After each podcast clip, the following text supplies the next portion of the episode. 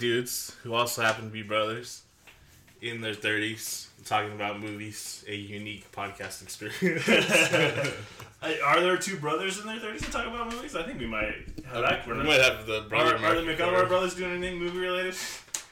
Nah, they're just doing like um Mabim Bam, like the advice show, and then probably I've I, hon- I've never listened to any of one of their. Po- I've listened to the Adventures in a little bit, but that's it. yeah. They're funny, but yeah, Mm. I don't know. I'm not, Eh. I'm not Eh. a super big fan of them. I'm Sean. Did we go over that? Oh yeah, I'm Kyle. This is Space Force. Like I said, we were talking about movies. Thou shall not fall. Specifically, we're going to talk about Lost Boys. Do you But first, we got to talk about the uh, drug peddlers that are Marvel and Disney have released another hit for us, another hit of those bad drugs, Captain Marvel was it? and turned it into. Well, I guess they maybe didn't specifically turn it into a socio-political argument on the internet, But the But of course, the internet. yeah, because Brie Larson accidentally said that there should be more diversity in movie reviewers, and that means white dudes on the internet hate her, Marvel, everything now. oh shit! Okay, hold on. I gotta recalibrate. Allowing more people at the table means you want to destroy white men. I gotta recalibrate my thoughts on this then. Uh, as a as a white man that occasionally is on the internet, I also will hate Brie Larson going forward. I'm never watching Scott Pilgrim versus the World again. Fuck you, Edgar Wright. That's what Marvel said. They said, fuck you, Edgar Wright. And then, um, luckily for Marvel, uh, the replacement director they brought in then provided the greatest Marvel movie of all time, Oof. Ant Man. Oof. The first one was okay, It was just the blandest, most origin-y superhero movie of all time. and the second one was just more of that blandness. It's got Michael Pena in it, though. I mean, that's fun, but whatever. They should have had him be Ant Man. Oh, Oh, Paul everyone Rudd's loves cool. Paul Paul Rudd. Rudd's cool. yeah, that's really all I have to say about it. Is like, who gives a fuck? It's Disney and Marvel. They're just trying to make a few bucks and get people hyped up. Also, like, who gives a again. shit if there are more women in in in people of color reviewing movies? Oh well, like It doesn't take. Honestly, it- you're not taking away from anybody else. I don't. That's a bullshit argument. Well, that's the whole thing. Is uh, they try to act like it's a zero sum game, and they're just looking out for the best interest of people that are qualified. It should be the best of the best. But really, what it is is they don't want other people to have opportunities. there are there are no qualifications uh, to be a movie re- reviewer. Mm-hmm. Um, if you have if you watch a movie and have an opinion, congratulations, yeah. you've made it. Don't do that weird shit though, where like you post your movie, re- your shitty, like not spell checked movie review into the YouTube comments for the trailer for a movie. That shit is so weird when people do that. I don't read the comments. I do just to see if I can find weird shit like that. Because YouTube comments are generally the worst. I actually think. Uh, well, I actually I, I do read some comments. If I read like a local news article, I'll read the comments because those comment sections are amazing. Yeah, because people are worried about the weirdest shit locally. yeah, they uh, lampoon that pretty well in Parks and Rec. I don't know if you ever watched that. yeah, show no, they do a good job. They have like town hall meetings. and it's just people are yelling about the weirdest shit. If you've ever been to a local town hall meeting, that's a lot like what they're like too. I don't think I'll ever go to one. Um, fucking, we watched The Lost Boys though. To me, this is like the quintessential summertime movie. Yeah, well, it's probably because of the relationship we have with Santa Cruz. yeah, um, right away. We've been to Santa Cruz a lot of times. This movie is filmed in Santa Cruz. Yeah, we, we, we Santa Carla's not a real town. Yeah, there is Santa Clara and Santa Clarita, Yeah. but not Santa Carla, and it's filmed in Santa Cruz. Uh, also, as someone that did a, a reverse move, very similar to what Corey Haim did, Yeah. from like a, a Santa Cruz area to Phoenix, Phoenix? and Haim moved to Phoenix to Santa Cruz, and he's pissed about it. Fuck this kid. That's so weird. Yeah, Throw him in the goddamn ocean. one of my notes is Phoenix is whack, homie. Like, Yeah. what are you? You're upset that you're in Santa Cruz, which is like a paradise. Eh, Did you have a Well- with a Big Dipper on it? It's my version of paradise. I went there a couple years ago. Uh-huh. Um, was the last time I went there, but we used to go there every summer, Mhm. a couple times a year, summer probably. But uh, uh, yeah, like fucking, it's on the ocean. It's cold. It's Pac- the Pacific. You know, the ocean's cold there. California. Yeah, it's like windy. Um, it's a little bit ghetto. It's getting gentrified now, unfortunately. But uh, Yeah, no, it's like fucking. That's the place for me. Like when I went there a couple years ago, even the boardwalk's a little bit run down now, and like the It surrounding down as a area kid, I think. is like pretty like notice. pretty ghetto. I was just like, nah, fucking, this is a spot. This is paradise to me. I would much rather live in Santa Cruz than anywhere in Arizona. Oh, cool, good. Because uh, I, after when this podcast takes off, I want to buy some property in like the hills of Santa Cruz, Mm-hmm. like Grandpa, and have a little cabin. That'd be nice. I had a friend that went to UC Santa Cruz. I visited her a few times. we had cousins that went to UC Santa Cruz. Oh yeah, that's true. Go banana slugs. That's their mascot. that's pretty cool. Santa Carla's not real. Uh, Tiger Army has a song about it though called Santa Carla Twilight. I guess it's really just kind of about this movie because it's about vampires and stuff. Tiger Army never die. they never will. They're getting older, but they won't die. In fact, um, at one point their bass player got shot in the head. And like he couldn't play with them for a few years because he had to, you know, Relearn to do everything. Uh huh. But he's their bass player again, so you can't kill Tiger Army. Shoot him in the head, won't stop. the theme song for this movie is amazing. Thou shalt not fall. Mm-hmm. Cry, sister. Little sister. Yeah, it's real '80s and like simple, but it's cool. I, we, I mean, obviously we've seen this movie uh, probably at least uh, like half a dozen times before. I, I enjoyed it a lot more than I remember enjoying it. Oh, so this is thing is we um watched it a bunch as kids because it was like on HBO a lot or whatever, and then I watched it again. Shit, man, like nine years ago at this point, but you know more in adulthood, and I was like, man, fucking Lost Boys rule. and then so I watched it again like another two years later, and then I watched like, man, these Coreys know what they're doing. Yeah, um, I actually at this point I pretty much watch it every summer. Like I, Jaws and Lost Boys, I always have to watch in the summer. Get the summer started right. Mhm. like around Fourth of July, I guess. And then yeah, I listen to like Tiger Army a lot in the Oh, summer. I do and watch listen to Tiger Army in the summer. I don't know. I actually listen to a lot of like Psycho Psychobilly in the summer. yeah, I listen to Psychobilly a lot all the time. Now that I'm getting older, I used to be all about finding new music, new experiences, Yeah, seeing know- experiments and I know. shit. But like now that I'm old, I'm like. I just go back to what these are with. these are the ten bands I like. I only listen to those now. I find that I'm listening to a lot more like 60s and 70s uh, R&B too. For R and B, I'll, I'll I just go back to the '90s classics. that girl is poison. Bell, Poison. Bell Biv DeVoe. You gonna go to that MC Hammer nostalgia tour that's coming out? I might, man. It, it had a pretty good lineup. Not just, they had Young MC. yeah, I don't know if he's gonna be at all the shows, but yeah. the tag team back again. Tag team. man. You know, like I was like, "Psh, I don't know. This is real shit. I was- Fucking Kid and Play are the hosts. oh, for real? Yeah. Man, the '90s are totally back. Just like uh, Captain Marvel takes place in the '90s. I heard they didn't do a very good job establishing that in any way, though. Yeah, They just have Blockbuster in it and And uh, apparently there's a Stan Lee cameo where he's filming his Mallrats scene. That's about it. Yeah. Why is everyone so mad about some garbage that Disney shot out? It's more bad drugs from Disney. I don't. I'm. Ah, they're pretty good drugs. I Man, we should get into the Lost Boys, but I'm so tired of like meaningless popcorn entertainment somehow becoming a political battleground. Like, fuck, this is the hill you're gonna die on. Yeah, I just want to enjoy fucking Captain Marvel, guys, Yeah. and then not think about it until I go watch, watch it again on DVD. I mean, I'm probably not gonna watch it.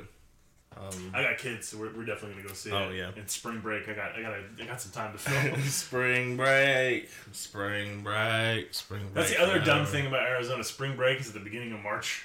I mean, it's getting hot already. It's not even spring yet. Uh, well, March is a spring month, isn't it? March twenty second, right? Is the first day of spring. Oh, I don't know. I mean, it's getting hot already. It's Except for it's supposed to cool down and rain the next few days. Yeah. Let's talk about Lost Boys instead of the local weather. Yeah. I guess, uh, you do, I'm sure our audience wants to hear what the weather's like in Arizona. Um, A lot of our audience probably doesn't even know what cities are in Arizona aside from Phoenix. this movie does it. I mean, what? Everyone lives in the Phoenix metropolitan area, right? That's true. There's a few people up in the mountains. I'm done. I'm moving. I'm just putting the house on the market tomorrow. I'm moving to Santa Cruz. It's gotta be so expensive there now. Oh, it's, I'm sure it is. Um, speaking of Santa Cruz, I just want a linguiça sandwich. hell yeah. You always got mustard on yours though. That seems weird to me. You're weird. You're a freak. Do Mustard. you think they still sell them underneath the uh, the right next to the bumper cars? they had them last time I was there? Funnel cake. Man, I miss Santa Cruz. Me too. Watching this movie. We Oh, really gotta pretty- actually talk about the movie. This Uh, I mean, the big part of this movie is Santa Cruz. Really, like every scene where they're outside and there's just you know at least a little breeze. You know, like, yeah, that's Santa Cruz. Um, and yeah, the boardwalk is like a star in this movie. Mhm. And that's the first thing that like the movie comes in. You're coming in off the ocean, nice helicopter shots. I actually really like the use of the helicopter shots mixed in with crane shots for like the flying yeah, POVs. It's, really It's good. It's got a really, uh, it's got an interesting feel to it. we got Joel Schumacher made this movie. What? Joel Schumacher is the director of this film. He did a really good job. There's some really good camera work in this movie. you can see some of uh, the Schumacher in it though if you if you really pay attention. Well, so the reason the movie's called Lost Boys is obviously to draw a parallel to Peter Pan's Lost Boys. it's also because there's a lost boy at the very beginning of this film when the mom finds. Well, the um, original idea for the story was uh, someone was like, Peter Pan's a boy that lives forever. He flies. He comes around at night. He's stealing kids. Vampire. Yeah, it's like what if Peter Pan was a vampire? And then there was um, a lot of parallels with that in the original script. In the original script, also, Michael's named Peter. yes, yeah, like specific shit like that. Yeah, and then the Lost Boys. Oh had- man, I just guessed, but yeah, and the Frog Brothers were the names of Wendy's brothers, and Uh, so anyways, that's kind of a cool idea. it was also here's the thing that this is also going to be a younger cast, more of a Goonies type movie. But Hence Feldman. but as soon as Joel Schumacher was on board, Oh, we got these young pretty boys. Yep, he was like, "Nah, I want it to be teenagers. It'll be a lot sexier." I will say that uh, both Joss Whedon and Stephenie Meyer owe their entire careers to this movie. Oh yeah, because Buffy's definitely like a different version One of this hundred and movie. ten percent. They even have another Sutherland in it. Some would say the better Sutherland. Nah, Kiefer's the best. He's a fucking fashion icon in this movie. You're a pirate, Kiefer. Um, explains everything. fucking yeah, Kiefer Sutherland's in this movie. The two Coreys are in it. Both Coreys. This is actually the first movie where it is the two Coreys. oh man! Because after this, they went on to make a series of films where there's two Coreys. And then Jason Patric, he plays Michael. Um, he's actually, in my opinion, aside from Kiefer, he's one of the he's the only dude in this movie that really went on to have A career. a substantial career after it. Usually, like more low key movies, like Sleepers. I mean, Narc. even, I don't know. Feldman has a career, and so does Haim, obviously. Uh, speaking of Feldman, uh, you watch you watch Leaving Neverland. Uh, I watched part one, but I didn't watch part two. Uh, you know, like Feldman and Macaulay Culkin both have said like, nah, he never molested Yeah, me. yeah, yeah. I actually think that's true, because like Michael did seem to prey upon the lower class people that couldn't really. And he, I, I mean, the, the thing I got from like part one of it, and I will preface it with like, if this is all true, mhm. it seems like he was preying on families that were lower class, needed, were be happy to get some extra money. Mhm. Uh, the parents were a little bit uh, f- of a fame whore. Yeah, Um, stage parents. Yeah. yeah. And that's what he was looking for. Yeah. I mean, really kind of look for kids that were like himself as a kid. Yeah, and easily easily victimized. But I mean, they Macaulay Culkin and Corey Feldman, they had a rough time with. well, Macaulay being- Culkin's parents were definitely fit that mold. Yeah, and Corey Feldman's as well. And Corey also had like a drug problem really young. But uh, I feel like maybe he like saw them more as colleagues rather than someone he could victimize. I think that's the difference. But I'm bringing that up now because Corey Feldman's whole attempt at a career these days is kind of just mimicking Michael Jackson in really shitty pop music videos that he finances himself. Check him out on YouTube. They're- Sean Astin's in a couple of them, I think. oh, really? Yeah, at least one I've seen. That's cool. I mean, I'm not to clown on him too much. He's just doing something he's into. Like I don't want to clown on Corey Feldman too much, but they, some of them are kind of awkward. you. I mean, feel free to clown on. They're they're clownable. No, I won't because Corey Feldman was like cool as shit in my childhood. He was Mouth in the Goonies, the Yeah. best character in Goonies in my opinion. He- Yeah. he was great in this movie, The Burbs. The Burbs is funny as fuck in The Burbs. Burbs. That Bird is a great movie. I, I it's one. It's it's a sleeper hit in my opinion. Mm, One of Tom Hanks' best. Uh, man, we got to stick to this uh, Lost Boys. shit. So first thing you do coming off Pacific Ocean, what's that? This is Santa Cruz Beach Boardwalk, and I was like, oh yeah, summertime. Uh, the, they go right into the merry-go-round, right? Mm-hmm. Um, and you can tell this is for a movie because there aren't any people reaching for the brass ring trying to kill themselves to throw it in the clown's mouth. Yeah. Well, oh yeah, that is yeah. Very, man, that shit was so hard when you were a kid. Yeah, I, when I was like eight, there's it was really hard to reach that Mm-hmm. ring. People that uh, aren't aware, never been to the beach boardwalk, that yeah, on the merry-go-round, there's a little apparatus that sticks out from the wall, and like it has little metal rings that it feeds out, and you grab one as you go on the merry-go-round. Take another corner turn, and there's like a tarp that has a clown's open clown mouth that you're supposed to throw it into and get a prize. You don't get a prize; it just lights the clown up and goes. Oh, I thought you got a prize too. no, you don't remember, right? Oh, I mean, it was fucking impossible to do. I don't. I, maybe I think Michelle did it once. I've done it a couple times as Oh. a kid, but Well, man, we went there like a couple times every summer when we were kids. I've been there a shit. I, I will say, like two out of like a hundred is not very good. yeah, that's true. the best is that um, one game where you shoot water guns into the clown's mouth. And they showed that in the yeah, one point and make the brain explode, the balloon brain. but uh, they got the Lost Boys, Kiefer Sutherland getting hassled by the cops. He's like, I thought I told you never to come around here no more. Well, I mean, he like hassles that couple on the merry-go-round. Yeah. He's kind of a jerk, but he's the real hero of the story, and I'll explain why as we go along. I have I have a headcanon why David Kiefer Sutherland is actually the hero of the movie. okay. Uh, It's mostly because, uh, as you see when he first enters, uh, he's a fucking stud. but yeah, so we see the Lost Boys get hassled by the cops, uh, or a singular cop, and then right we some of that great camera work. It's clearly a helicopter shot at first because it's going up over the boardwalk and stuff, but then um, as it's like swooping in to the cop, unless they're doing some crazy like zoom shit with the helicopter shots, which I don't think is the case. I'm pretty sure that's crane work. But this is the POV of someone, obviously the Lost Boys, and they gonna kill this cop. And they snatch him up, and it's like boom. Here's the start of the movie, and we see uh, Sam and Michael and their mom. They're driving into town, Santa Carla. They see the you know Flipping through the radio, arguing about what song, what, what song to listen to. And then on the back of like the um, city sign work, it says "Murder Capital of the World." This is 1987, which I believe means murder Capital of the World is probably still Detroit. um, yeah, uh, Santa Cruz when they were filming this movie is actually a little bit upset about that because at one point in the '70s they were considered the murder capital of the world, but that was only because of a few serial killers that came from Santa Cruz or operated in Santa Cruz. Zodiac problems. Yeah, you know, just the Bay Area serial killers. Yeah. That's the thing is, What was why was the Bay Area so active for serial killers in the 70s? it's the entire Pacific Northwest. Yeah. So, and most of it is Northern California, Central California a little bit.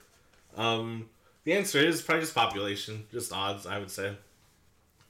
Because I subscribe to the theory that uh, the 70s and 80s were more violent because of the lead exposure that a lot of boomers were exposed to. Mhm. And then just based on that, um, and there being so many people in California, it seems like, yeah, sure. Let's see how plastics affect our generation in about 10 years. I mean, if we'll probably be fine, right? It'll mostly just kill all the whales. You gotta kill something. Uh, yeah, so they, they see the murder sign. oh yeah, then some more stuff on the boardwalk. Um, specifically, remember the caveman guys that Yeah, ride on came the. What about the wave jammer? They showed the wave Mhm, jammer. wave jammer, and uh, oh, before they kill the cop too, they showed the lights turning off Uh-huh. on the boardwalk, and it's oh, it's the Big Dipper. Wow. So this is probably totally irrelevant to uh, most people listen to this, but this is nostalgia for yeah, it's moving Iron pretty, Child. yeah. Um, yeah, they the, they're rolling up to Grandpa's house. And this is the first hint that you get that Grandpa is just fucking awesome. He's just your classic like Bay Area weirdo for sure. Like this is you know the type of people you see walking around.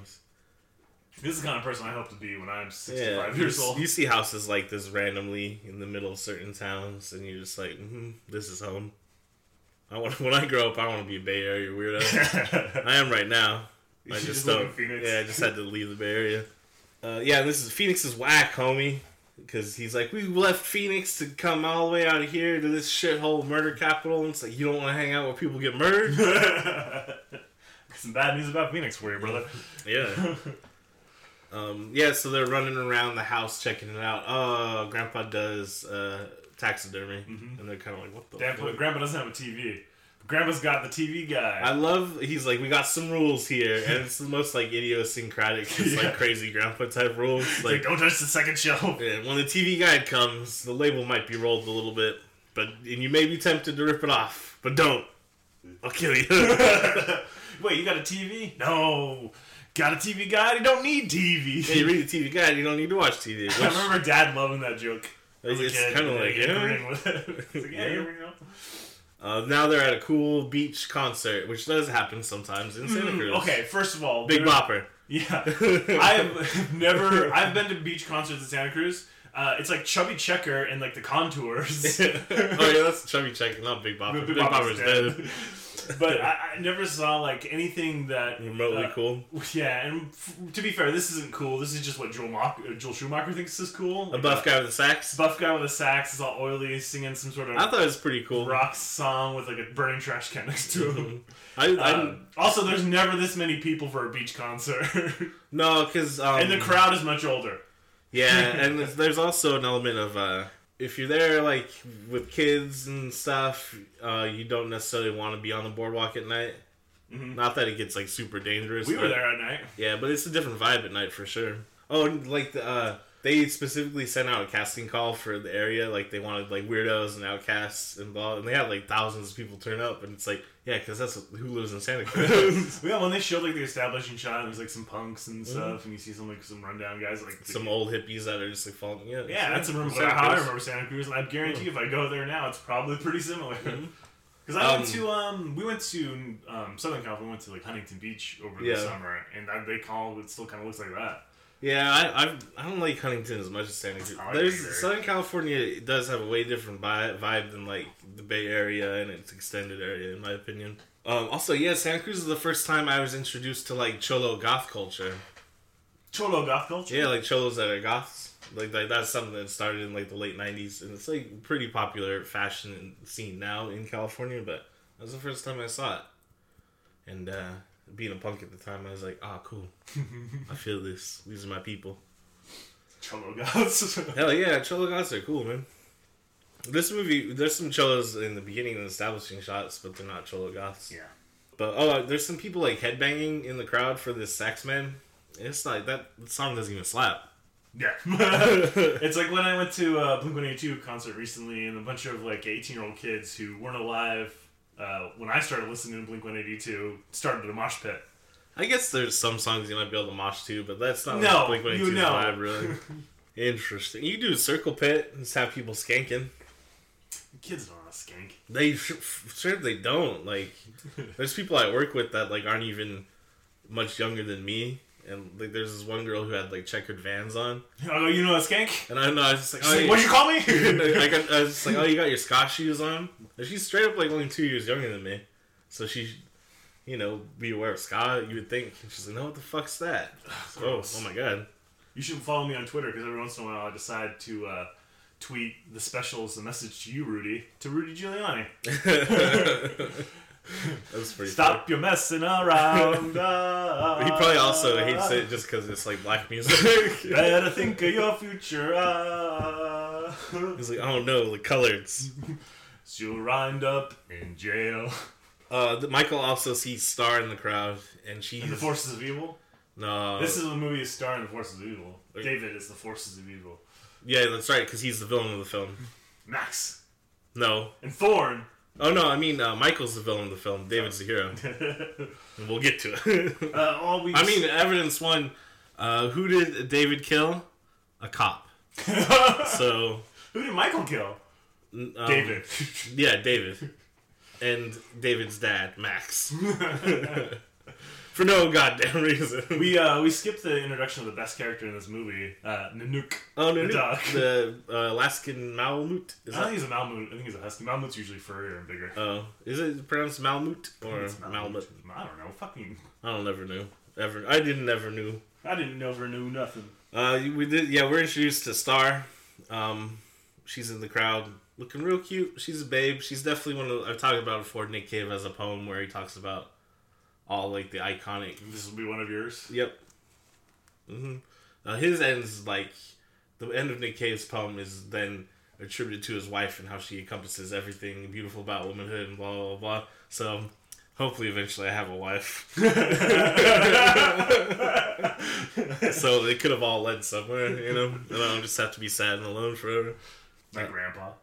Yeah, like Grandpa. He's got the Widow Johnson. Uh, yeah, but now we're introduced to Max. He's got a very 80s video store, Mhm. um, a very 80s outfit, especially for an older gentleman, and um, a really cool dog. Not as cool as Nanook. No, Thornton's got like a really um, big nose, masculine face, and then Nanook's just really pretty. Nanook's a bro. hmm Uh, Michael is he's got that like Frollo energy, you know Frollo from Hunchback of Notre Dame. where he sings that song where he's like, "Ah, man, I need this gypsy so bad. I'm gonna creep on this. I'm gonna kill myself and everyone, and ah, hellfire for this gypsy." Because um, Star looks kind of gypsy, yeah. I mean, the Lost Boys have a gypsy air about them. Mm, like a punk bohemian gypsy Yeah, sort of yeah. thing going. Yeah, um, and she's very beautiful. I get it, and I'm sure she's also half vampire, as they're referred to in this film. So she probably just has like supernatural magnetic energy anyway. but he's feeling the Frollo vibes. He's like, hellfire and damnation. Uh, he's like, yo, Sam, don't you got anything better to do than follow me around? He's, And- seems like, oh, comic books. Mhm, he's like, You're right. sex glands. Uh, I don't remember a comic book store on the boardwalk. Uh, this is apparently actually a real comic book store. The owner appears in the background in most of the scenes that take place there. Hmm. But they moved in like 1992 to like actually in more into the city. Oh. But so I probably would have seen. Plus, I'm sure it was on the end where the arcade is. Mhm. Didn't go down there yeah, like the taffy shop and Yeah. stuff. Yeah, Uh, so, so I probably saw it, but don't really remember it. yeah we would have been pretty young by the time it uh, moved. Uh, yeah, so it's pretty cool. Um, the Frog Brothers are introduced now as well. I they have real serious Rambo vibes. They both look like Vietnam veterans. Even though they're And they like kind of talk like it, yeah, like they've seen it all. yeah, we're here to protect the truth, justice, and the American way. God damn it. Uh, I this scene where um Sam shows off his comic book knowledge is like pretty corny, but I actually really like it for some reason. Well, it's just it's- like cute. It's very true to real life. I don't like Mhm. before nerd culture um, became more prevalent in the Asian mainstream, society. Uh, and any girl nerd knows this for, for a fact. There's a lot of gatekeeping involved in uh, in nerd culture. You go to a comic book store and you gotta like you gotta show off your knowledge. You gotta Yeah. talk bullshit.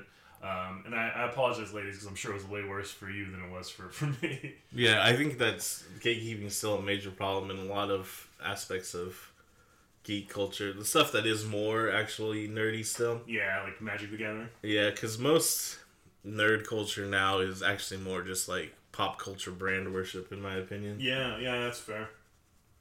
Just kneeling at the feet of Disney. Fucking losers. they give him a comic called Vampires Everywhere because that is the problem in Santa Carla. And uh, this comic was clearly published without the comic book code. Uh, the- well, it was made specifically for the movie. It is an actual comic. If you go to the location of this comic book store that exists still today in Santa Cruz. Oh, is it still open? That's cool. Yeah, they moved, but it's They should move back to the boardwalk. that'd be cool. I'm sure the boardwalk needs to be revitalized based on when I saw it a couple years ago. If you go to this comic book store, he'll let you hold it and take pictures with it, but he won't sell it, which is that, that makes sense. They're like, think of it as like a training manual. This is just problem in Santa Carla. You notice anything weird? and Sam's like, yeah, whatever, fuck you. Yeah, whatever, man. You got any fucking Batman 14? Lost Boys show up to get Star. Yeah, because David's been.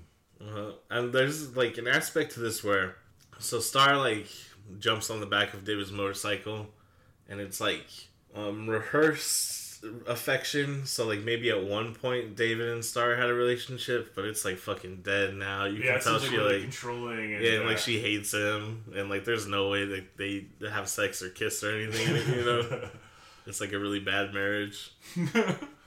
Yeah, just going through the motions. That's kind of it right there, right? They go back to it's the next day with Grandpa and kids. Well, no, there's a they the vampires attack someone. Oh, it's the dude that they hassled originally on the merry-go-round, right? I don't remember this. I don't know. We had the like the rip the rip the roof off the car. Like she's Oh trying- yeah, yeah. And then like, she's she's, like trying- reading a sad sack comic book. Uh-huh, and he's just like bothering her. like her. no one's ever laughed that hard. yeah, he's comic. trying to like he's, sexually harassing her. She's like, She's like, I'm I'm too into this. I'm reading this comic, right? They rip the roof off, um, take the guy away. Uh, once again, the camera works great. I really like the use of the red lighting. Like, it's just I'm not sure what the source of this red light is supposed to be, but they use it um pretty cons- consistently with a lot of the vampire I scenes. the- so I just think it's just like style. the source is Roxanne. Roxanne. But I really like the scene. Um, they pull the guy away, to obviously to murder him for being um, a rapist. David, once again, heroic. They pull the girl away as well, but um, they don't kill her. They just take her home because they're heroes. That's not in the movie, but they don't explicitly show him killing her either. So that's what happens. so once again, so so far, David's killed a cop who we know just harasses kids. That's worthy of death, obviously. Yeah. Well, he's also a cop, so he's either a murderer or an accomplice to murder. ACAB. Um, and then yeah, he just gets this guy who's committing sexual assault. So so far, things are looking pretty good for David and the gang. If you ask me, just Grandpa and the kids or whatever. Nothing too much happens. He's, Grandpa's cool car. He's like He's like, that's I as, ever, ever take a ride into town. and that's as far as I get to close as I get to town. And then basically it cuts back to Sam at the comic book shop, and the Frog Brothers are like, "Yeah, truth, justice, and the American way." Killing vampires. Yeah, they're uh, big fans of Hulk Hogan. it is 87. Yo, I'm probably everyone's in the Hulk. Well, it's not Hulkamania quite yet, but it's getting there. He's, he's this close to being like what's Nickelodeon or Sports Illustrated Athlete of the Year. Or some yeah, shit. something like that. Um, Michael gets a leather jacket because he's like, well, if I'm gonna get Star, I gotta obviously dress like those cool guys I saw. Also, he's looking to get an earring. And she's like, that's a rip off. I'll pierce your ear.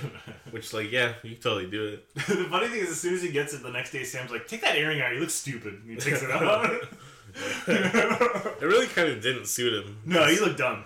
He uh, always just looks like the nerdiest vampire. I mean, aside from Max, obviously, but David and the gang look cool as fuck. Even Bill S. Preston. hmm I like his jacket.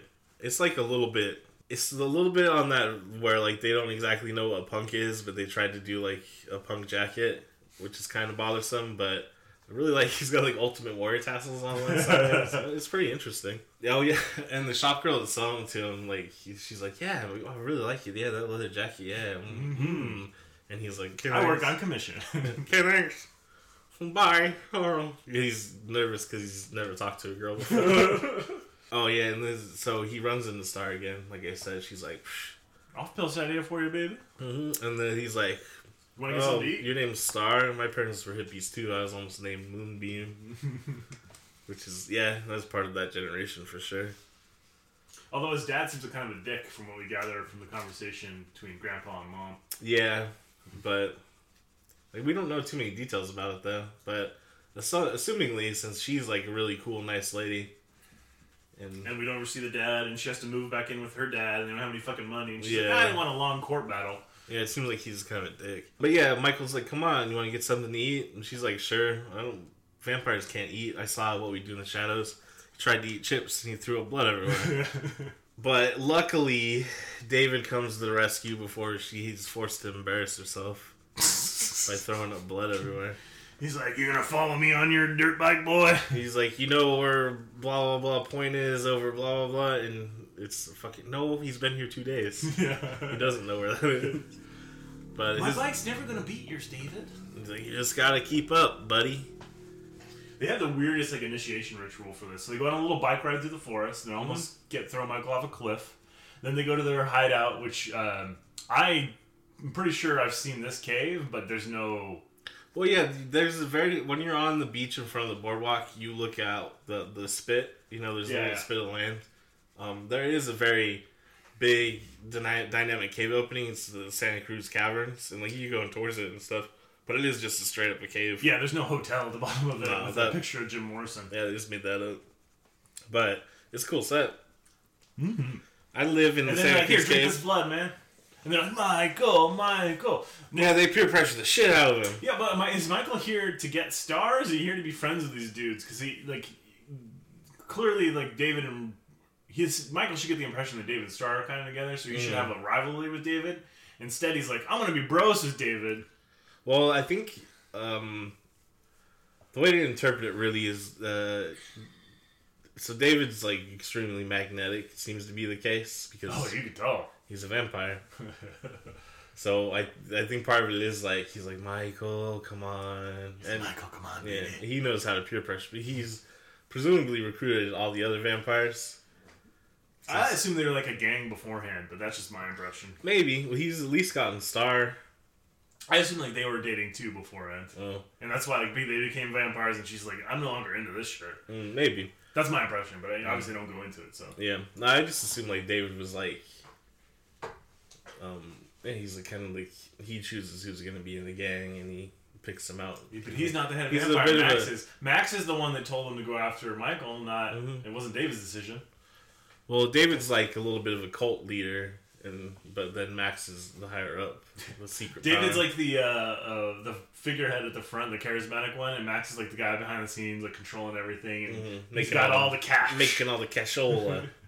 Um, they do that classic vampire trick though, where they're like, uh, it's maggots. "Oh, it's worms." No, Which- no, it's rice, buddy. The best version of it is once again in what we do in the shadows. How about you have some pescati? Have you seen what we do in the shadows? yes, great. Uh, uh, the best part of the line is the uh, why they uh, they go after virgin blood. I think it's because if uh, you if you had a sandwich, you would feel better about eating it if you know no one fucked it first or stuck their dick in it. I also like when um he's uh telling his friend that he's a vampire, and he's like, if they ask you to eat spaghetti, don't do it. And he's like, they offered me biscotti, I think. biscotti. um, yeah, Michael's lost in the sauce. It's I've noticed this is a big thing in the 80, in eighties movies where like someone will just be kind of like whoa because he drinks the blood. It's intoxicating, as it would be because it's like magic vampire blood. Presumably, it's like Max's blood, or maybe just the gangs. I think I'm guessing it'd have to be Max because He's the head vampire. And he wants control. yeah, they have like a narrative in this movie where he's the head vampire, he's the one that's like full blooded vampire, and then they're all like half vampires. right. Because he is born vampire, He'll die a vampire, and they just got turned. But yeah, he's intoxicated. He's loving it. This is the thing, man. He's like fucking. I don't know. I'm having a good time. Maggots, worm, rice, chow mein, thou shalt not fall. hmm And then they do the cool hanging on the bridge thing. Yeah, yeah, I guess that's cool. I have such anxiety in that that scene. Oh, really? Yeah. um, I don't just because we know that he's already vampire, and it's like, well, he'll just fall and be all right. I just picture myself like, uh, okay. Yeah. well, I- he's struggling to get up. I mean, This so I kind of always um. This is why David's the hero blah blah blah. Because I, I remember like even when I was a little kid when I watched this movie I was like Kiefer Sutherland that's me I'm David. Not So- me, I'm like, oh shit, I'm Michael. This yeah, so like all these scenes I'm like, yeah, fuck yeah, hanging from the bridge, like doing whatever the fuck I want. That's the life right there. now- Anarchy, anarchy. I don't want to fall to my death just because I was trying to be cool.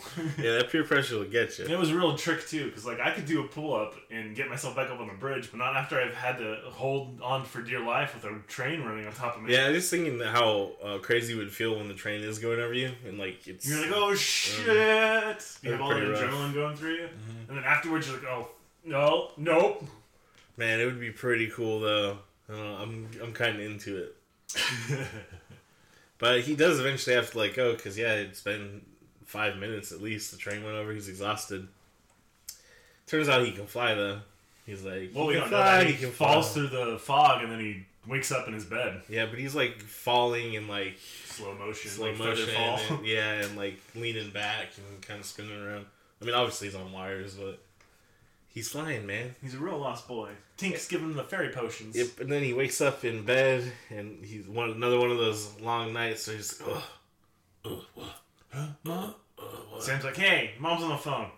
He's like, "What? Mom's home? No, mom's on the phone. On the phone, sucker." Also, they don't establish like what Corey Haim's age is in this movie because they he's treated as though he's rather young, but he's Corey Haim and he's like fifteen or sixteen in the movie. I think he's younger than that, isn't he?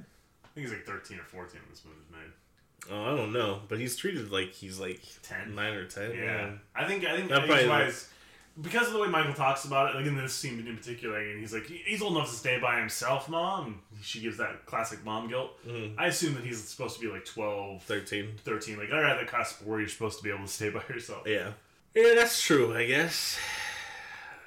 Plus, he's got Nanook. Nanook, he's got a familiar. Maybe he's the head vampire. what a twist. um, but mom's got a hot date with Max. And she, she needs uh, Michael to stay home to babysit Sam. Yeah, and Grandpa's going to see the widow. The widow Johnson. Show He's got a hot date too. Mhm, He's got to show her his new work, a woodchuck. No, it's a dog. I Oh, assume it's it? the widow Johnson's dog stuff. Oh yeah, Michael's got a good line. He's like, "Oh, what are you bringing her? Her husband?" Yeah, you stuff her husband. Yeah. And then Sam's like, "That wasn't a good joke. That was mean." It's like, Yeah. "No, it was kind of a good It joke." was a good joke. I mean, it's mean, but it was a good joke. Yeah. Well, I don't even think the way he said it made it mean, Yeah. but like you could, I don't know. There's a way to phrase that joke where it'd be like, "Ha, ah, yeah, that's funny." Yeah, so everyone's going on a date. Grandpa's using Windex for cologne or aftershave, as he says, which is I don't know. I guess it works. Smelling like ammonia. hmm And Michael's got to stay home with Sam. And this is another thing Sam's like, he's just like, go take your bath. well, I mean, first Sam's like, I'm gonna make you a sandwich. Sam's always trying to take care of Michael. Don't bother. Don't bother. And Don't then uh, there's like a crazy dirt bike attack. Yeah, the wind vampires. The vampires control the wind. Yeah. There's lights and wind and screaming and roaring of engines, and then uh, they basically they open the door and they're gone. It's pretty cool. Like that scene, like it makes me want to like go out there and party with them. I'm like hell yeah, this is intense. And uh, then that's when Michael's like, "Go take your bath." Yeah, and then he's having a great time in the like, bath, Ooh, ooh, ooh. singing a song, Ooh, talking to, ooh. singing at the nook, getting foam everywhere. Uh, this is definitely Joel Schumacher. I, we've we should have kept our eyes on you. Long, we should have been paying attention to what you were doing. But I think he likes older buff dudes. I think he likes really jacked dudes. Yeah, you, I get that from the uh, the music scene. I think. hmm And like all the Batman movies, and the fact that he is a lifelong comic book fan. I think Joel Schumacher likes jack dudes. Oh, we also see that um, really uh, Sam kind of likes uh, handsome dudes too, because he's got like a Oh yeah, that was a weird. Like his room is full of. He's got a, a sexy Rob Lowe poster Yeah. on the back of his closet, and then I think one of uh, this uh, George Michael. I think there's a George Michael poster in there. I was like, hmm. Dude, Well. Grandpa's like, I'm gonna put some dead animals in here, butch this room up. so I don't, you know, Sam. Sam likes what he likes. I like handsome dudes too. I get it. um, but Michael's gonna come eat his brother. After Sam offered to feed him a sandwich, Mhm. he's gonna eat Sam instead. Oh, this the camera work in this scene is really good. I like the like. You see Michael at the door, and it's the camera's at the back of the hallway. And the hallway comes in on Michael. He opens the door. Um, Sam goes underwater, and then Nook attacks him. It knocks him back through the door. Then the camera zooms out from behind Sam, and I don't. The camera work is just really amazing in this scene. Yeah, who's the director of photography? Because I don't, I don't want to give Schumacher all the credit on this one. Oh, I didn't look it up. Yeah, I'm sure it's not all. It's yeah, the DP. But uh, I mean, Schumacher is a really competent director. He just made a lot of I've really cheesy movies. very little evidence. I'm trying to think of other movies. Phantom of the Opera. Oh no, no, not that one either. Uh, this movie actually convinced uh, Andrew Lloyd Webber that Schumacher could do Phantom of the Opera just because of how well he utilized music in this film. So that's interesting, right? Yeah, it is. Yeah. What a what a mistake. I don't, I don't, yeah. Maybe I need to watch the movie again and give it more credit. But I don't remember. Is Gerard it. Butler's in it, right? Yeah. Uh, he's pretty. I like Gerard Butler, but I remember he can't really sing. I think was the problem. it is a problem when you're doing family opera. Oh, but um, Emmy Rossum's in it, and she's cool. Oh, okay. Uh, Sam's like, I can't believe it. You're a goddamn shit sucking vampire, my own brother. I really like that line. Get the hell away from me. Yeah, so he calls up the Frog bro- Brothers, and they're like, know you gotta kill him. Extend to the heart. He's like, "It's my brother." He's like, "All right, well you better get yourself a garlic T-shirt then." he does. well, then we have a Salem's Lot scene Mm-hmm. where Sam's like hiding in bed and Michael's outside the window flying. He's like, "Sam, let me in," but. In Salem's Lot, it's his dead brother trying to beckon him outside to vampirize him. This one, it's Michael's like, "I'm flying, I don't know what to do. Let me in." I'm Mary Poppins, y'all. yeah. uh, so Sam calls his mom freaking out, but then Michael and Sam quickly reconcile, figure out we gotta take care of this shit as brothers often do. We And can't then- tell mom. Yeah, we can't tell mom. We gotta come up with a lie. And so it's a scary comic. and even his mom's like, "Scary a comic book, really?" And he's like, "It was pretty scary." This is 1987. It's not 1952 anymore. Yeah. People don't get scared of comic books. Yeah, and so Michael sneaks out. Sam's like, "Yeah, he went to bed early, Yeah.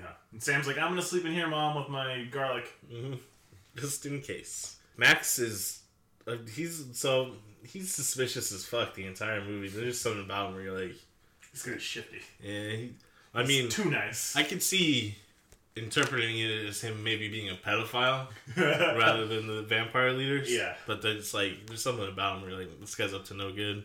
I, I just wanted to bring that up. Well, I mean, uh, Michael goes back to uh, to the hideout to try to confront David. Like, well, I, I need this fixed. Mhm. But instead, he runs into Star, and They make- do it. They do they do sex with each other. they do sex. Yeah, he's freaking out. Like, well, what is going on? What can I do? And Star's like, Star's I can't help you, but here's my vagina. no. She's like, here, let's do some kisses first. It's romantic. It's not like he just throws her down and takes her from behind. I shit. know. I'm not saying. I'm just saying it makes no sense for the context. He's worried about. I'm in a high stress situation. They've been like kind of dancing around each other a little bit, anyways. I could see it happening. He just almost killed his brother. He's something fucking strange as shit is happening. He's Mhm. coming to confront David. David's not there, and instead of like trying to hot star, they're like, "Oh, let's bump fronts." I You don't, never I had it. buy it. I You never had intense vampire sex feelings? no. oh, just me, I guess. um, yeah. Well, here's another great fucking. I sexually identify as vampire. I'm a energy vampire. Uh, another great camera work here. They actually reuse this shot in reverse later, which I can understand why, because it seems like it's a really difficult shot. So like the camera Yeah, comes in off the ocean and it goes into the cave, and it's like yeah, fucking. How, I'm honestly like don't can't understand how they did it. But you know that's the magic of filmmaking. I should have gone to film school more than taken a few classes for a couple semesters. Maybe I would understand how that worked. It's the next morning. They're all. I guess they're all gonna hang out in that cave. Yeah, I mean, so the camera comes in. Presumably, it's Mike or David and the gang have arrived. Yeah. and it wakes Michael up, but they're not anywhere to be seen. So I guess they're just really tired. They're like, Yeah. man, we need to fucking David's just like, I guess it's okay. You're a fucking star. I don't care. Mhm. Um, David goes home. Mike and Sam's like, "You take care of your problem, David."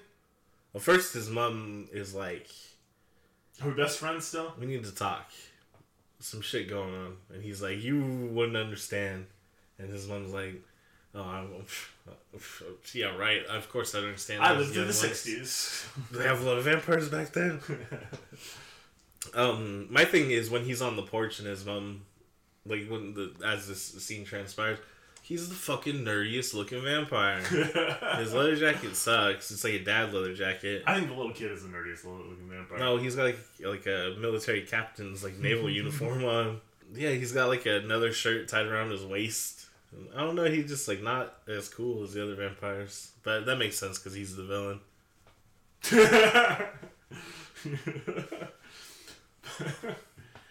but uh, becomes apparent that he is not taking care of his vampire problem. No, I mean I don't know why they thought it would be solved in one night. Like I'll just go talk to David and maybe he'll unvampire me. Unvampire. Yeah, that makes sense. Sure. Um, Mom's gonna say good, uh, sorry to Max, so she's bringing some wine over. Yeah. And the Hounds of Love are calling. Hounds of Love are calling. Mm, yeah, mm, no, Oh. it's like the Hounds of Hell. Oh. Thorns, Thorns goes crazy on her. Yeah, he's a hellhound because he's got to protect his master while he sleeps. Mm-hmm. And yeah, she's like, "Fuck, fuck this dog." And he's angry, man. He's like going through the fence and stuff. He bursts through it, which seems like if you're on beyond the part of the fence, it seems like he should stop. Yeah, but because that's like the property line. Yeah. I mean, he's like, "Nah, driveway still counts, bro. Driveway's still mine." Uh, and that's when uh, that's when uh, Sam begins to suspect that Max is the head vampire. Yeah, so mom, their mom invited him to dinner, and he's like, you know what? This is all adding up, Mm-hmm. and it kind of does. I mean, like yeah, I said Sam, before, Sam picks it out real quick. there was something going on with fucking Max. It's it's not. He's either a pedophile or the vampire king. So either way, you gotta take him down. I really love uh, this dinner scene yeah. with him and the Frog Bros. Like, Well, first Michael fucks everybody over by inviting him in. Mm-hmm.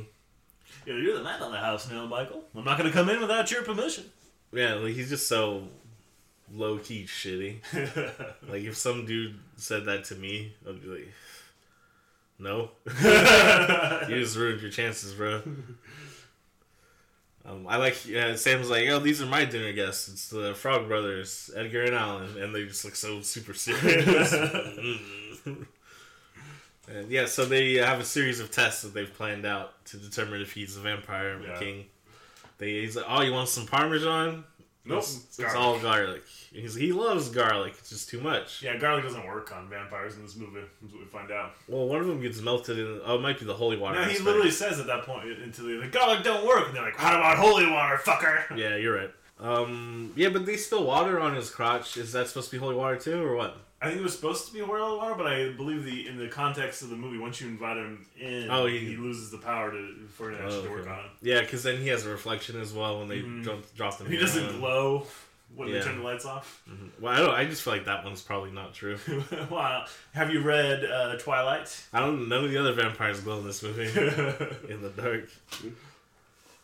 Uh, yeah, so it's like not.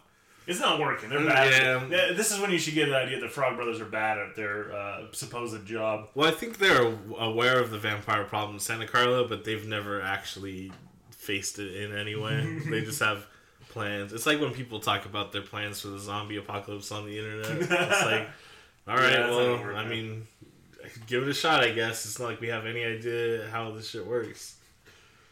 Yeah, and all their knowledge is based off of vampires everywhere. So uh, yeah, uh, they ruined dinner again. Mom's mad. It's like, man, just fucking, we just can't get this shit right. Like, I'm Max." sorry about uh, you divorced your father, but he was a real dick. he fucking sucked. Okay. And Max is just such a good guy. He's like, you know, don't worry about it. I'll try again at my house. Yeah, he's just worried that I'm gonna replace his dad, and I understand because I'm just a fine figure of a man. uh, Michael runs into David again, and David's like, "If you want to see Star, You gotta follow me. gotta follow me." I got some shit to show you. Yep, and this is the first time we see him put the vampire faces on. Yeah, and this is straight up um, Buffy the Vampire face vampires. Yeah, which is fine. I always like that. That they No, I'm have. just saying that they copied it. hmm No, Buffy did not. Yeah, that's what I mean. Yeah, yeah. Joss Whedon, you hack. You made the. You somehow made the Avengers likable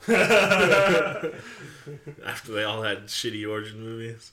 Not Iron Man. That was it, though, right? Thor sucked. Thor was not good. Captain- actually like Captain America: The First Avenger is pretty good. I've actually never been able to get all the way through it. oh, really? Yeah, I actually like it, but not. I mean, it's not that good though. no. No. I also um, hot take Winter Soldier. That's not that good either. Oh, you're wrong on that one. Winter Soldier's real good. Man, that's just so boring. Hydra forever, right? Or Hail Hydra. yeah, I Hail Hydra. But don't worry, they take care of Hydra in the first 30 seconds of Age of Ultron, right? oh, great job. Um, well, they took care of Hydra at the end of the Winter Soldier, just to mop it up mission after that. yeah, I like this uh, murder scene, though, where they murder all these guys and, like, how tragic it is for Michael.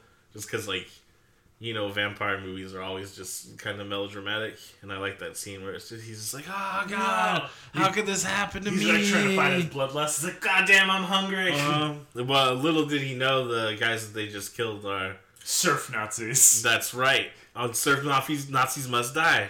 That's as you learned in the documentary made by Troma Films. Surf Nazis must die. Um, how do Surf Nazis listen to a lot of Run DMC? These ones do. They're Proud Boys. do Proud Boys listen to a lot of Run DMC? I really doubt it. I, I feel like Proud I feel like they don't. They wouldn't really respect a lot of what Reverend Run has to say. I feel like they probably listen to like Huey Lewis in the news, like uh, Patrick Bateman and American Psycho. A lot of yacht rock. Ugh. Genesis. Ooh. The only yacht, uh, yacht rock I can uh, even listen to is um, uh, God, why can't I get their names? Um, Hall and Oates. Notes, that's it. Hall and Oates. Hall, I said Hall Notes. Oh, um, they're not. I guess they're a little bit yacht rock, but yeah, I like Hall and Oates a lot. Hall, Hall and Oates a lot. Hall Notes. And there are modern bands that like do yacht rock that I do a much better job than actual yacht rock. So that's okay. Like Mac DeMarco's got a few songs that are kind of yacht rocky that are pretty good. A lot of chill wave, honestly, was kind of yacht rocky. little Hall Notesy. Yeah. Oh, you know what? I know exactly what Proud Boys listen to. For some reason, these motherfuckers found out about vaporwave Oh and made their own version of it called Fash Wave, like fascism wave. It's like the worst shit. Yeah, it's as bad as you're Yeah. imagining. So they probably listen to that. I feel like a cat with a bad smell in its mouth. Uh, my note here says "stars a babe." I, I think that's just because I was like, I think mine says Starlow's Michael. oh, I mean that's cool too. I don't remember why though. Oh yeah, because she shows up at their house like, "We need your help, please help," Oh yeah, yeah, yeah. and she flies off, and Sam's like, "Don't kill anybody before we get back to you," which is pretty good. Like, Don't tell me she's a good person. yeah, uh, well, yeah, because she's like getting to the point where she can't fight the hunger anymore. Yeah. Which you know, I, I mean, just give in, just do what David does and kill bad people. you don't know they're bad. David's so misunderstood. They just don't. They just don't pay attention to what he's all about. He's man, what a hero, an unsung hero.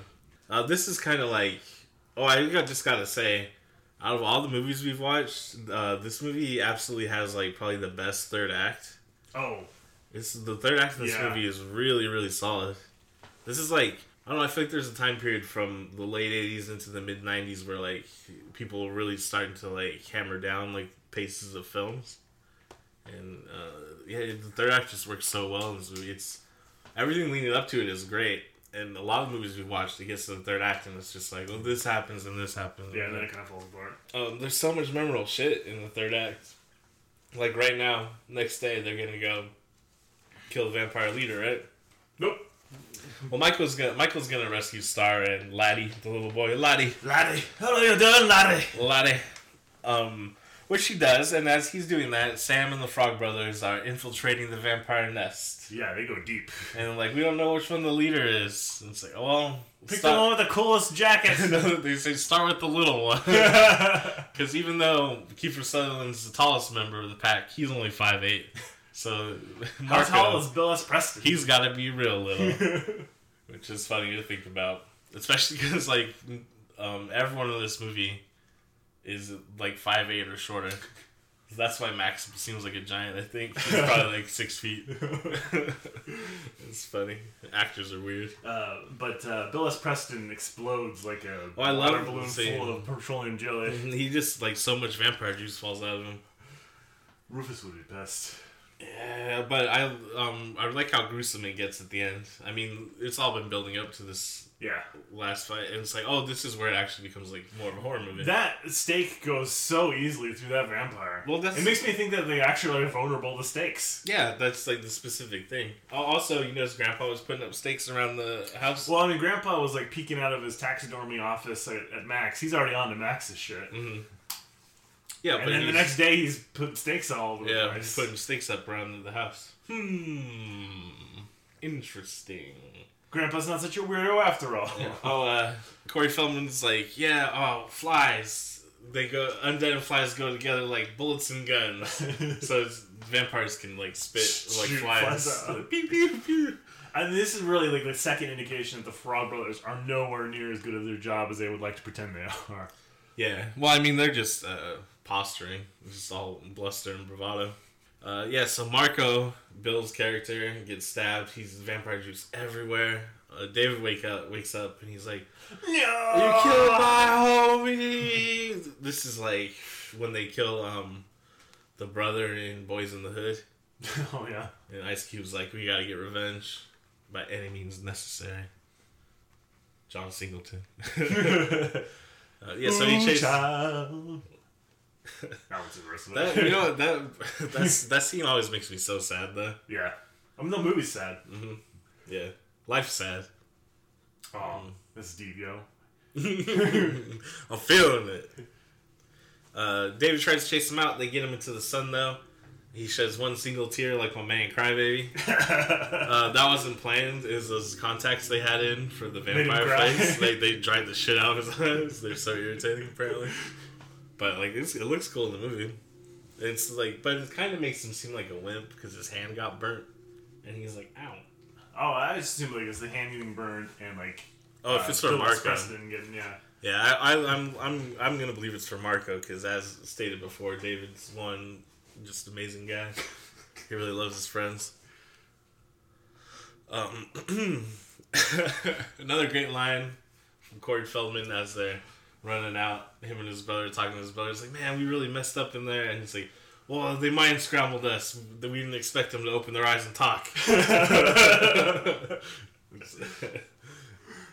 Shit's just falling apart for the front. Yeah, I mean, like they, I honestly, know- it went way better than you would expect. like they made it out alive. That's crazy. They all get to the car and they're gonna drive home. And it's time for the final battle. Um, and then, they almost drive over cliffs first because like uh, Corey Feldman's way too eager to get out of there. yeah, it, just Even to, though they know they can't get on the sun, he's like, "Let's go." yeah, just to illustrate his incompetence. Uh, but the big thing that happens is we get a vampire feet review, where they show vampire feet. They're all Cause they're like bat feet. Yeah, and they're hanging from the roof. Yeah. I was like, well, vampire feet. I'm gonna put make that an entry on Wiki Feet. So people search for vampire feet, that'll be on there. Uh, and then, then we get the re- reuse shot where it's reversed, like them coming out of the cave. Yeah, well, there's like at first there's a they go to try to talk to, to mom and she convinces her there's vampires and she's just real sick of Sam trying to ruin her dinners with Max, uh, and so they realize that they're on their own and then they gear up. I mean, you're usually on your own. You, they're getting their, their holy waters, vampires. they're getting their garlics, they're getting steaks get together. Yeah, I like the scene where they're like getting all their shit together. Yeah. It's like hell yeah, you fucking hunker down, fortify. Uh, then the reverse shot. Yeah. And actually, the only reason, I mean, you can tell it's the same shot, or I can because I've watched the movie so many times. But the only thing that really gives it away that's reversed is like the waves break backwards. yeah, the ocean doesn't really do that. uh, first little bit of drama here for, for the final battle. They left N- Nanook outside. Yeah, I forgot about Because it. he doesn't like the vampire, so she's like Or she. I don't know if it's he he or she. They don't really say. For some reason, I think Nanook is a female name. Yeah. Hmm. But Sam goes out to save her. Or No, him. it's a he. Because when Michael gets bit, he's like, he was protecting you. Oh, okay. Yeah. Thanks, memory. Uh, but they save her. They get her untied just as the camera's coming in. Which is a good thing because she later go, or he go later goes on to save the Frog Brothers, hmm Yeah, it turns out uh, one vampire into vampire soup. and it destroys the plumbing in that house hmm Forever. Yes. Yeah, they're not gonna be able to live there anymore. No. And yeah, this, so this is it. This final battle vampires are here. There's a lot of great vampire deaths. We got uh, vampire soup. Mhm. So he, this dude just comes in, uh, doing vampire strong stuff. He's just throwing the Frog Brothers around. They're trying to like spray He's like, garlic don't work. Yeah, they got like, holy, how about holy water, fuckface? they got like little squirt machine Yes, guns yeah. with holy water, which is a good touch. And like, yeah, it fucks his face up, but he's still going. And luckily, Nanook's there, just pushes him into the bathtub full of holy water. Which seems like it was something they should have tried to do when he was like, ah, shit, my face. Yeah, but as, As we know, incompetent shits. Mhm, they just like weren't exactly ready for what they needed. Well, Sam was. apparently he's really good at archery. Yeah. Because yeah, the next vampire death, next scene really, um, he's got his. He misses the first shot, Crossbow. but he, he gets him. well, he gets him close enough that he's kind of like, huh? And then the vampire stands up. This is the only line this vampire has in the movie, and it's pretty good. He's just like, "You missed, sucker!" And he's like, nope. yeah, then he gets him. Dang. Which is like, that vampire is dumb as hell. Yeah, man. Why'd you get up in like posture and shit? You should just got like ran at him and killed him. or just waited until he got over to you and then jumped out. You missed, sucker! Oh shit, you got another arrow. Oh damn! Oh damn! I've made a mistake. Now this uh, Sam meets back up with the Frog Brothers for this really cool scene where they're just talking about their kills. They're like, like, yeah, yeah, Nanook helped. yeah, we're the awesome monster mashers, and they all do like a gang handshake kind of thing. But then uh, of Aladdin bursts out of the bed, and he's got a vampire face on now. He's he's got the bloodlust. Mhm. He wants to eat some frog brother. I'm like, oh shit, the Revenge of Eddie Munster. I, that was my favorite one when I was a kid too. yeah. Uh, Star's like, don't kill him, he's just a little boy. And With vampire strength that wants your bloods. yeah, but it's also like that's kind of the whole point of what they're doing right now Yeah. is to not have to kill Star and him and Michael. So probably don't kill him. well, control him then. Damn it, Star.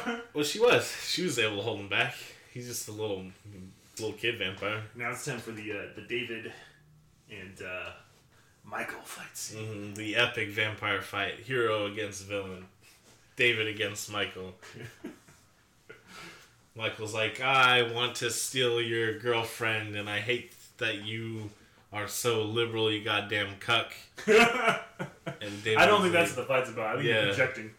no. And David's like, you alt right fascists are all the same.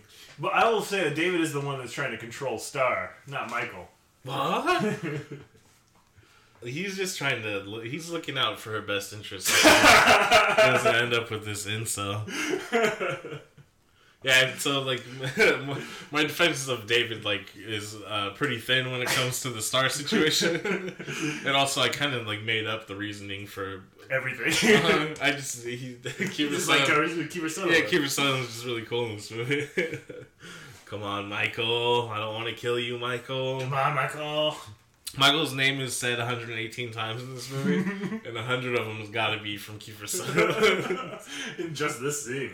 Michael, come on, Michael. Don't push me into the antlers, Michael. Michael. Yeah, so yeah, they kind of fly at each other and try to impale each other, and then yeah, he's, I don't want to kill you, Michael. Come on, and Michael's like, "Fuck you, bitch." Did. He slams him into the antlers, My dad doesn't want you me to kill you, Michael. Mhm, and no, Kiefer. Yeah. And then that's when we learn David ain't the head vampire, No, because they don't feel any different. Mhm. Michael still looks like a vampire. But uh, mom and Max are rushing home. hmm And Max just fully just eh, time for disguises is over. I don't give a fuck. He's like, ah, my boy, my poor boys. I thought my family and your family could be together.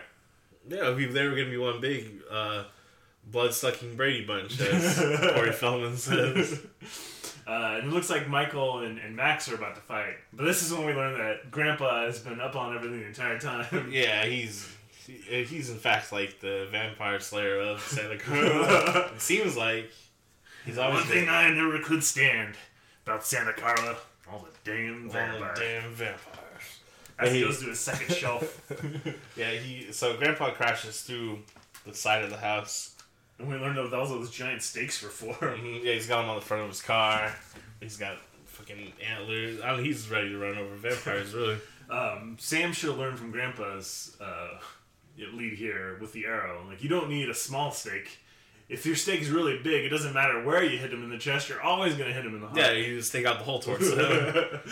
uh, but uh, Michael actually does the killing blow. He like throws him into the. yeah. And that's it. Yeah, it's basically. Fade to black. Well, no, Grandpa's the hero. Grandpa's got that classic line. It's like, all the, one thing I couldn't stand about Santa Carla is all the damn vampires. Six of the drinking soda. And then you get like a reaction shot of everyone and like, thou shalt not fall. And like, that's the end of it. Cry, sister. Fucking that was Lost Boys. What a good movie. It is a really good movie. Um, like I said, it's like quintessential summertime f- movie for me. Um, It's wrapped up in a lot of nostalgia just because where it was filmed and, and, and how watching much, it like in the summertime. the city is a kind of a, a big part of the story. Yeah, I mean, they, I, Santa Cruz really is like, and it's a co-star in this movie. Like they used so many landscape shots that are specific to Santa Cruz. Yeah, like the lighthouse, the spit, the cave, the Kiefer boardwalk. Uh, yeah, Sutherland's cool as fuck. Merry-go-round, the Big Dipper. Um, yeah, no, it, like Santa Cruz is a big part of this movie. I don't understand why they called it Santa Carla instead of Santa Cruz. Probably because they didn't get corporation from the city of Santa Cruz. Also, Santa Cruz means like Holy Cross, huh? Something like that. Hmm. Which would have been pretty cool because it's a vampire movie. Nice try, guys. God damn it, Joel Schumacher. What are we watching next? I hadn't thought. For some reason, I just didn't spend any time thinking about it. To my list. Do you want to watch a sci-fi movie? Kung Fu? You want to watch I'm Gonna Get You, Sucker? I think that's 87. We haven't watched a kung fu movie in a while, not since Last Dragon. Yeah, so there's uh, Bloodsport. Ooh, okay. There is Karate Kid, which is kind of a Yeah. fu movie. Uh, Police Story, which is Jackie Chan's Yeah. like big '80s movie. Um, we can watch Miami Connection, which is not really. An, it was filmed in the '80s, but not really released until like what '90 or till a years ago. 2000? Yeah, like, because it was um, really That's on my, bad. those are the kung fu movies on my list. Um, let's watch Police Story. I haven't seen that in a long time. Hell yeah, Police Story it is. Jackie Chan, um, a really cool guy, but supposedly actually not, Not cool. that cool because he supports the shitty socialist, socialist air quotes party of China, the authoritarian regime of China. Emperor Xi. Jinping. Xi Jinping, Xi Jinping. No, it's Xi Jinping. Oh, yeah, because Winnie the Pooh was since they can't have open propaganda, they just started using Winnie the Pooh. right? and then that got banned. Uh, they're having a Me Too movement in China right now that's actually getting some success. Good luck, China. One of the major tenets of the Socialist Party, when they first started, was equal rights for women. So for them to kind of try to combat it, it makes them look really foolish publicly. So they're having a hard time. Oh yeah, China. The Chinese government's always had trouble looking foolish. Well, for some reason, it's working a little bit right now. Yeah, for now. Yeah, but they'll find a way, of course. Yeah. Uh, yeah, that's Space Force. Um, this one went a little bit long, but Lost Boys is a really good movie, and we had to talk about Santa Cruz a lot. Um, I can't use like popular music for the intro to the show. Otherwise, I would part put part of Santa Carla Twilight, the Tiger Army song at the beginning of this one. So, You just gotta imagine it. well, no, just go listen to it real quick uh, before you start. And that's the outro to this. Yeah. well, I mean, just go listen to it after you've done listening to this. It's a good song. Tiger Army You Never Die. Uh, McVentureProductions.com. Space Force. Got Patreon. Uh, Got Twitch. Twitches and Twitters. Stuff like that. You know, stuff like that. Yeah, next like time. I'll, uh, I'll we'll actually list what our our tiers are for the Patreon. Oh yeah. Well, I'll I mean, some stuff you can go read it on. ahead, You can go read it on the website, anyways, right? yeah, you can. It's up there, but Whatever. Check that shit out. Um, that's Space Force. Uh, we fucks with you. If you fucks with us, help me. I'm tired of my job. Um, I mean, I don't even need money. If anyone has like any hot tips on like a cool job, like, I'll do that too. All right. Bye. Space Force.